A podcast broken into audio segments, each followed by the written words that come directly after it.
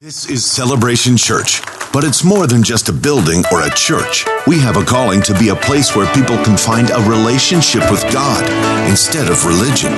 A place where freedom is found and acceptance given, and every person can discover their purpose and experience the kind of fulfillment only God can give. Together we will raise, lead, and empower a generation to change the world. Here, Jesus is famous, and all the glory goes to God. This is celebration. This is our family. Welcome home.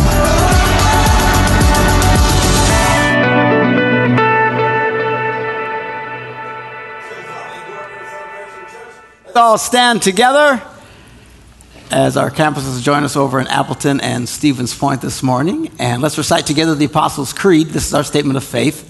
This is who we are, what we believe at Celebration Church. We believe in God, the Father Almighty, the creator of heaven and earth.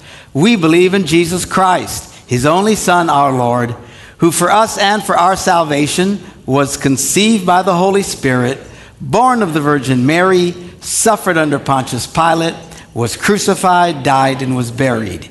He descended to the dead, and on the third day he rose again. He ascended into heaven and is seated at the right hand of the Father. He will come again to judge the living and the dead, and his kingdom will have no end. We believe in the Holy Spirit, the holy Christian church, the fellowship of believers, the forgiveness of sins, the resurrection of the body, and the life everlasting.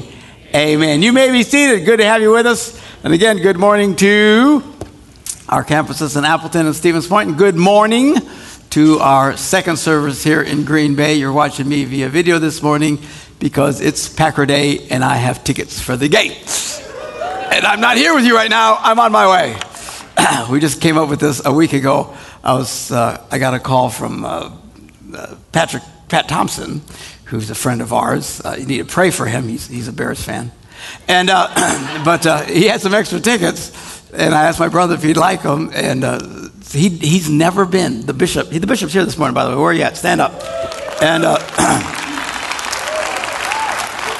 So uh, sorry, you guys over there can't see him. But anyway, um, uh, he's never been to a Packer game, which there's a good chance he wouldn't make it into heaven. So I thought we, we, need, to, we need to set your soul right. So uh, we got tickets now. There are two tickets inside and two tickets outside. So the four tickets, and we also invited uh, his son, my nephew, Dave. Stand up. Can you get a white shot, video people? This is. oh man, we were out of control last night. But anyway, uh, uh, he's coming. So the old guys go inside, and the young guys sit outside today. Uh, his his Pastor Mike, is that right? Stand up. I'm sorry, you guys over in Point. I don't know if you guys can see us in Appleton, but we have all these dignitaries here this morning. So these young guys, freezing, the old guys, nice and warm. Praise the Lord. Hallelujah.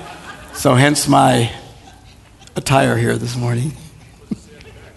anyway, um, I'm going to ask our ushers to come forward at this time at our campus. We're going to take our offering because uh, usually we take our offering at the end of the service, but during this season of Advent, we're taking a special offering at the end of our four Sundays of Advent, uh, raising money for our legacy campaign. This is a special offering, special gift. A lot of people have already been responding, but we're only about 20%. Now, I'm not panicking about that uh, because we're Wisconsin people and we all wait to the last minute to do anything. So we've got today and one more Sunday. But our goal is not a dollar amount. Our goal is 100% participation. I don't care if it's five bucks. Man, do something. Let's get everybody to do something. Be as generous as you can, uh, and whatever that means for you. But let's all do something. And everybody in Point, everybody in Appleton, as a congregation, let's do a special gift to God, uh, which we'll be taking at the end of the, uh, service, and again, the last one uh, next week. But this is our regular tithes and offerings. Let's pray. Father, we're so grateful for the ability you give us to earn income. We now return a portion of what you have given to us back to you to use for your glory and your kingdom in Jesus' name. And everybody said, Amen. All right. And those for you here at the Green Bay campus, we have a, a new store going. What do you call it? A Kwik Trip. Going across, which we're excited about. So all kinds of traffic is going to be screaming by here. We have this big wall, and I said I wanted to put big posters on that wall like a billboard. Now I don't know who's responsible for that postage stamp I saw out there. I don't want to know because I'll yell at somebody. But uh, let's not do that. I want it covered. So I don't know how we do that, but the postage stamp wasn't what I was talking about. All right, everybody say amen. Amen, amen Pastor. Good preaching. All right, so let's put a big Yo Mama sign out there and let people know we're here. You know what you think and what other people think is often a whole nother ballgame. You know what I'm saying? I guess you have to be clear. Habla inglés. I'm not very clear sometimes. Pretty clear right now, though. Bet it won't happen again. All right, now, third Sunday in Advent, I want to read to you from uh, Isaiah chapter 61. This is the prophet Isaiah prophesying about the Messiah. We're talking about the Advent, celebrating the coming of Christ. And he prophesies this about the Messiah. He says, The Spirit of the Lord is upon me because the Lord has anointed me. He has sent me to bring good news to the oppressed, to bind up the brokenhearted, to proclaim liberty to the captives and release to the prisoners, to proclaim the year of the Lord's favor and the day of vengeance of our God, to comfort all who mourn, to provide for those who mourn in Zion, to give them a garland instead of ashes, the oil of gladness instead of mourning, the mantle of praise instead of a faint spirit. They will be called oaks of righteousness, the planting of the Lord to display his glory. I love this scripture. Now, Jesus, when he came, uh, we want to jump to uh, Luke, the fourth chapter. It says, Then uh, Jesus, filled with the power of the Spirit, returned to Galilee. This is right after he'd been baptized by John the Baptist and was in the wilderness fasting, and now he begins his ministry. And a report about him spread through all the surrounding country. He began to teach in their synagogues and was praised by everyone. When he came to Nazareth, where he had been brought up, he went to the synagogue on the Sabbath day, as was his custom.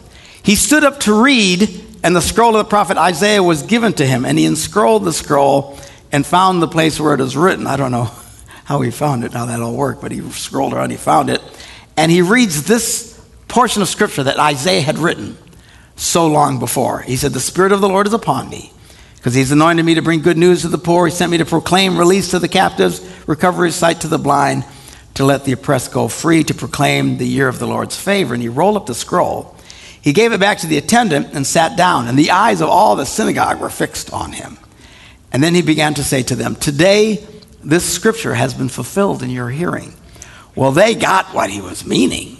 He's saying, I am the Messiah. I am fulfilling this prophecy. And they didn't particularly accept it very well. We read, as we jump down to verse 28, he says, When they heard this, all in the synagogue were filled with rage. And they got up and drove him out of the town and led him to the brow of a hill on which their town was built so they might hurl him off the cliff. They wanted to kill him. But then he just passed through the midst of them and went on his way. This was prophesied. Jesus fulfilled the prophecy in this first advent when he came into this world. But I want to break this down this morning. We're not going to do it in, in a real exhaustive way, but in kind of a light way, but to point out the uh, wonderful good news of Christ coming to this earth, about him uh, bringing the good news and all these things that we talked about. So we're going to start with the first part of it. He says that he has sent me to bring good news to the oppressed. What does it mean to be oppressed? Looking it up in the dictionary, it says to cause to feel worried or depressed to be overwhelmed or to feel crushed. Boy, as I was reading this definition, I thought, man, if that doesn't describe a lot of people today. They are overwhelmed with frets and worries and fears, especially this time of year. Everything gets intense. The in laws are coming over. We got parties. We got this. We got presents. We got, and people can start getting all freaked out and tensed out, especially if you're a perfectionist by nature. they suffer the worst during this time. People like me don't care. Wee, I'm getting toys, you know, whatever. But uh, so the Bible, he says he's come to bring good news to the oppressed. What is good news to those who are overwhelmed? The good news is you don't have to be overwhelmed. This is the good news. You don't have to feel this way. Now, every man here knows if there's one thing you don't want to tell a woman, it's how to feel. But I'm just telling you, You don't have to feel this way. And the thing about worry, you have to understand worry is a choice. Now, we often feel, well, I don't have a choice. No, no, no. We have a choice. You choose to worry, or you choose not to worry. And worry exists in this context. So you, something comes into your head, and, and, we're all great movie producers, you know? We make this movie and we imagine the worst and what's going to happen and how horrible it's going to be. And we rehearse it over and over and over in our heads. And then we go back and we reshoot the scene because it's much worse than we thought in the first place. And we reshoot it and it becomes worse and worse and worse. It actually takes energy and effort to worry. And the Bible warns us about worry. Jesus warned us about it. He gave the parable of the seed, about the different kinds of seeds, the word of God being spread about. He warned us of this one in Matthew the 13th chapter, verse 22, he said, The seed falling among the thorns refers to someone who hears the word, but the worries of this life and the deceitfulness of wealth choke the word, make it unfruitful. He warned us about worrying. So, how do you not worry? Jesus tells us in Matthew 6 25, Therefore I tell you, do not worry. now, I started giggling when I read this because his answer to worry is just don't do it which reminded me of a very funny clip that I saw. Uh, and there's a point in this, but uh, let, me, let me play this clip. This is kind of the Mark Gungor version of counseling. But let's take a look at this clip from, from uh, when Bob Newhart did this skit about uh, getting over your issues. Let's take a look at this. Uh, Dr. Switzer? Uh, yes, come in. I'm just, just washing my hands. Uh, I'm Catherine Bigman. Janet Carlisle referred me. Oh, yes. Uh, fear being uh, buried alive in a box. Yes, yes, that's me. Should I lay down? Oh no, no, no. We don't. We don't do that anymore. Just, just have a seat. And, uh, and let, let me uh, tell you a, a, bit about our, our billing. I um, I charge five dollars for the for the first five minutes and, and then absolutely nothing after that. How, how, how does that sound? that sounds great. Too good to be true, as a matter of fact. well, I can I can almost guarantee you that that our session won't last the full uh, the full five minutes. Now, um, we don't do any insurance billing, so you would either have to pay in in cash or by check. wow. Okay. And uh, and I, I don't make change. Right. and go. Go. Well, tell what? me. Tell me about the problem that you wish to address. Oh, okay. Uh, well, I have this fear of being buried alive in a box. I just I start thinking about being buried alive and I begin to panic. Has, has, has anyone ever, ever tried to, to bury you alive in a box? No, no, but truly thinking about it does make my life horrible. I mean, I can't go through tunnels or be in an elevator or in a house, anything boxy. So, what, what you're saying is you're, uh, you're claustrophobic? Uh, yes, yes, that's it. All right, well, uh, let's go, Catherine. I'm. Uh, I'm going to uh, say two words to you right now. I, I, want you to listen to them very, very carefully. Then I want you to take them out of the office with you and incorporate them in into your life. Well, shall I uh, write them down? Well, it, if it makes you comfortable, it's just two words. Most we find most people can uh, can remember them. okay. You ready? Yes. Okay. Here, here there. Stop it.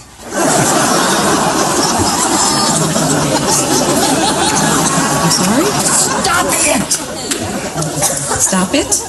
Yes. S T O P, new word, I T. So, what are you saying? you, know, it's funny. I, I, I, say two simple words, and I cannot tell you the amount of people who say exactly the same thing you're saying. I mean, this, you know, this is not Yiddish, Catherine. This is English. Stop it. So I should just stop it. There you go. I mean, you, you, you don't want to go through life being scared of being buried alive in a box, do you? I mean, that sounds, sounds frightening. Is. Then stop it. I can't. I mean, it's been with me No, no, since no, childhood. no. No, we, we, we, we don't go there. Just, just stop. So I should just stop being afraid of being buried alive in a box. You got it. Good girl. Well, it's only been, it's only been three minutes, so that will be um, uh, three dollars. Actually, I only have a five, so Well, I, I don't, I don't make change. then I, I guess I'll take the full five minutes. Fine. All right. Well, what other uh, problems would you would you like to address? Uh, I'm bulimic. I stick my fingers down my throat. Stop it! What are you, nut of some kind? Don't don't do that. But I, I'm compelled to. My mom used to call me No, fatty. no, no. No, we di- we don't go there. But I've been having this dream. No, we don't go there either. But my horoscope did say. We definitely don't go there. Just just stop it. What what what else? Well, I have self destructive relationships with men. Stop it! You you want to be with a man, don't you? Mm hmm. Mm hmm. Yes. Well, then stop it. Don't be such a big baby. I wash my hands a lot. That's all right. It is? I, I wash my hands all the time. There's a lot of germs out there. Yeah, don't don't uh, don't worry about that one. I'm afraid to drive. Well, stop it! how, how are you going to get around? Get in the car and drive, you you kook. Stop it! You stop it!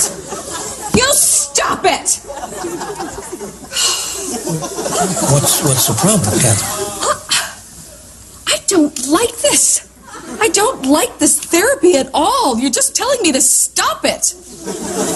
And and you and you don't you don't like that. No, I don't. So you think we're we're moving too fast? Is that it? Yes. Yes, I do.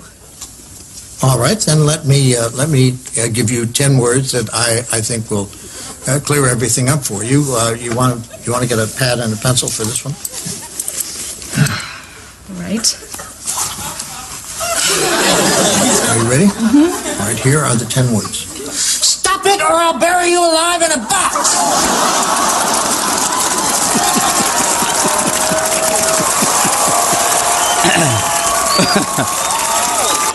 yeah. So now, humor is truth with exaggeration. Uh, that's quite an exaggeration, but that's why I giggled when I re- read this this morning about worrying. Jesus I tell you, don't do it. stop it. You know, now he gives us reasons why we should stop it, and we're not going to get into all that this morning. This was never designed to be an exhaustive study on any of these points. But the reality is, it is a choice, and we can choose not to. Don't relive things over and over. Trust God. He's on your side. The scriptures, uh, which is the point that he continues to make in Matthew, in uh, Peter's epistle, he writes, Cast all your anxiety on him because he cares for you. You don't have to live and rehearse disasters before they happen. There's enough disasters that are going to happen on their own. You know, don't don't relive and worry about things that most of the time never happen anyway. So the good news to the oppressed is you don't have to be oppressed. Christ cares for us and we can live free of that. Number 2 he says he goes on to bind the brokenhearted. In a Proverbs we read these words it says hope deferred makes the heart sick. Oftentimes, you can be brokenhearted over the simplest of things, and it's real. I mean, just really desiring for something to happen that doesn't happen can break your heart. Your, uh, some would say, uh, people who are the most brokenhearted need to learn to lower their expectations a little bit in life because if you're always waiting for everything to be perfect, you're going to walk around brokenhearted all the time. But the reality is, is that's what happens. Is when things don't turn out the way, it can really hurt us. Something bad happens to someone you love isn't with you anymore. Whatever the thing is, it can create this sense of being brokenhearted. So the good news to the brokenhearted is that uh, He has come to uh, uh, bind up the brokenhearted. Now, when I, I, read that, I was reminded of the parable of the Good Samaritan. I want to look at this very quickly in Luke, the 10th chapter. Jesus said a man was going down to Jerusalem to Jericho and fell into the hands of robbers who stripped him, beat him, and went away, leaving him half dead. He's in a bad place. Now, by chance, a priest was going down that road, and when he saw the guy, he passed by the other side. He was busy, had to get to church, you know, couldn't stop to help anybody. And likewise, the Levite, when he came to that place, saw him, passed by the other side. He was on his way to a life group. You know, he had to be busy, didn't want to miss a Bible study. You know, we, we have all kinds of justifications, right, for ignoring people in need. But then a Samaritan was traveling uh, came near him. Now, this is interesting because Jesus knew they all couldn't stand the Samaritans for a variety of reasons we won't get into, but they didn't like him. So he picked one of the ickiest bunch of people that he could imagine and said, Here comes this Samaritan. Now, ugh, Samaritan. But when the Samaritan saw him, he was moved with pity. And he went to him and bandaged his wounds, having poured oil and wine on them. So he bound up the wounds of this guy. Uh, and then he put him on his own animal, brought him to an inn, took care of him. The next day he took out two denarii, gave it to the innkeeper, said, Look, take care of him, and when I come back, I'll repay you for anything more that you have to spend. Here's a guy who was beat up, wounded. Now, undoubtedly, I don't know if you've ever been in a situation where you're in an accident or something, but one thing about people in accidents and in a bad situation is they tend to pray. God help me. God help me. So God helps them, but God doesn't show up himself. He sends the most unlikely of a person to come and help them and to bind up his wounds. Jesus said, I've come to bind up the brokenhearted. We have to understand a lot of times God uses people to do this. Now you can imagine the story if the guy who's laying there all beat up and sees a Samaritan come along and he says, No, no, no, I don't want any help. I don't want, and that's what a lot of people do. Oftentimes you're trying to reach out to people and they, they push you away. What can you do? You just keep trying, but at some point you have to open up. And it's kind of uncomfortable for people to become vulnerable, to feel that they need help. But the reality is, when you need help, man, you need help.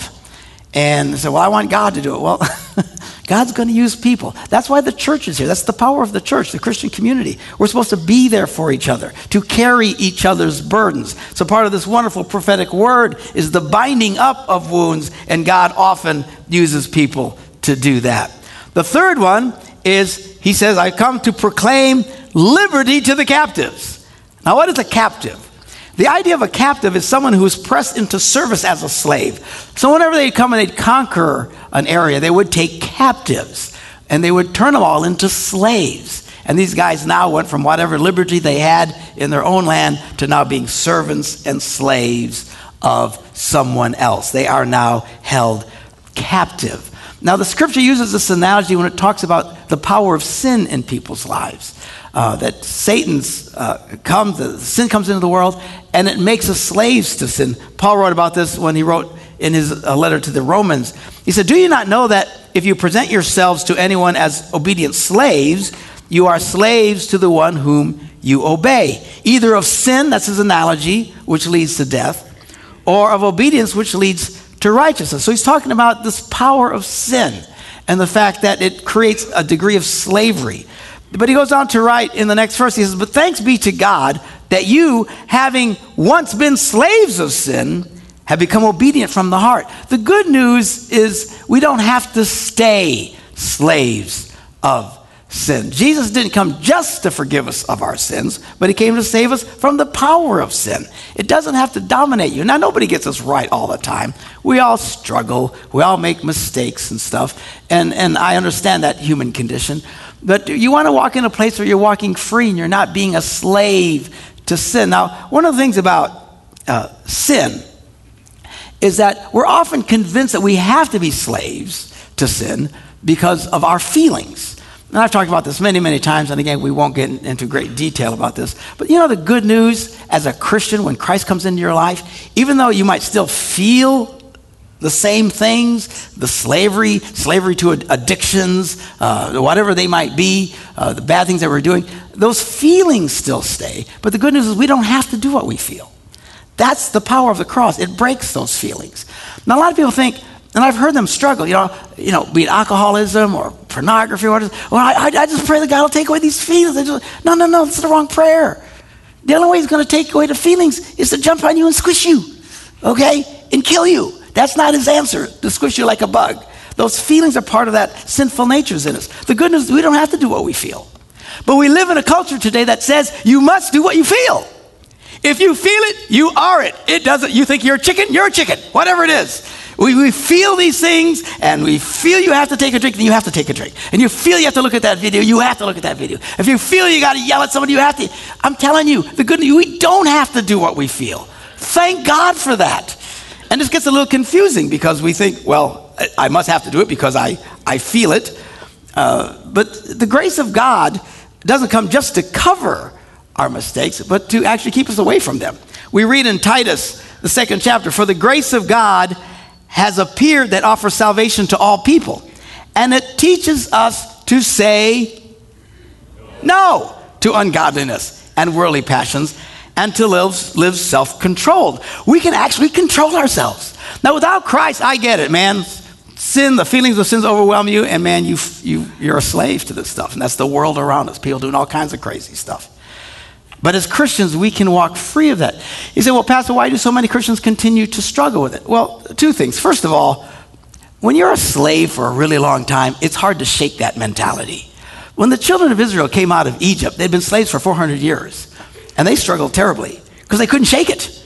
They couldn't shake it. Even though they were free, woo! And I'm talking about dramatic fashion, Cecil B. DeMille miracles that were just incredible.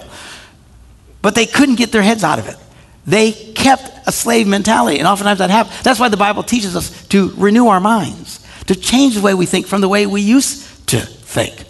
Uh, but the other point here is, says it teaches us to say no. In other words, there's a learning process.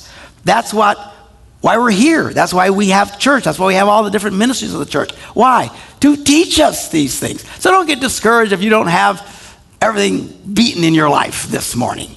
There's people who struggle with all kinds of stuff. Uh, the good news is that if you stay plugged in, we can teach you how to do this and you can live a successful life. Now, I must say, it's hard to learn this when you come to church three times a year, whether you need it or not. All right? There's a lot of people in our, they're all churches this way, but our congregation, oh, dear Lord. When everybody shows up, there's not enough room for everybody.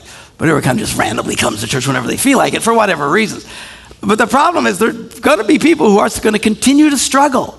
We need to learn how to do this. And the, the grace of God will teach us how to do this so that we can say no to these feelings that are destructive and control ourselves and lead actually successful lives.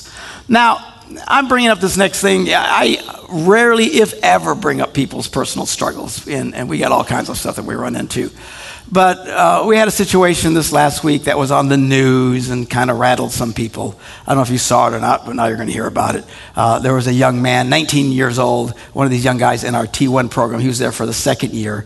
Uh, the police came when he was here last week and took him away, and turns out that he had been in possession of some child pornography. And, uh, and it's, it's sad.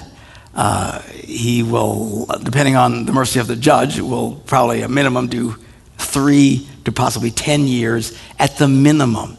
There's three counts against him. Each count carries a maximum of 25 years. A minimum of three. Serve concurrently, he'd be three. Otherwise, if not, it'll be a minimum of nine years of his life. Now, some people were alarmed that we have someone like, why do we have, don't we do background checks? Yes, we do background checks on everybody. But here's the thing about a background check if you ain't never got caught, you pass the check. All it does is show you the people who've been caught doing things. All right? Now, people struggle. Now, the good news here is that the, the detectives said, look, we've checked everything. He's never, in, we have no suspicion he's ever acted out in any way. He said, well, are our children in danger? Your children are never in danger because no one is ever allowed to be with your children by themselves, ever in any situation. We have multiple systems, okay?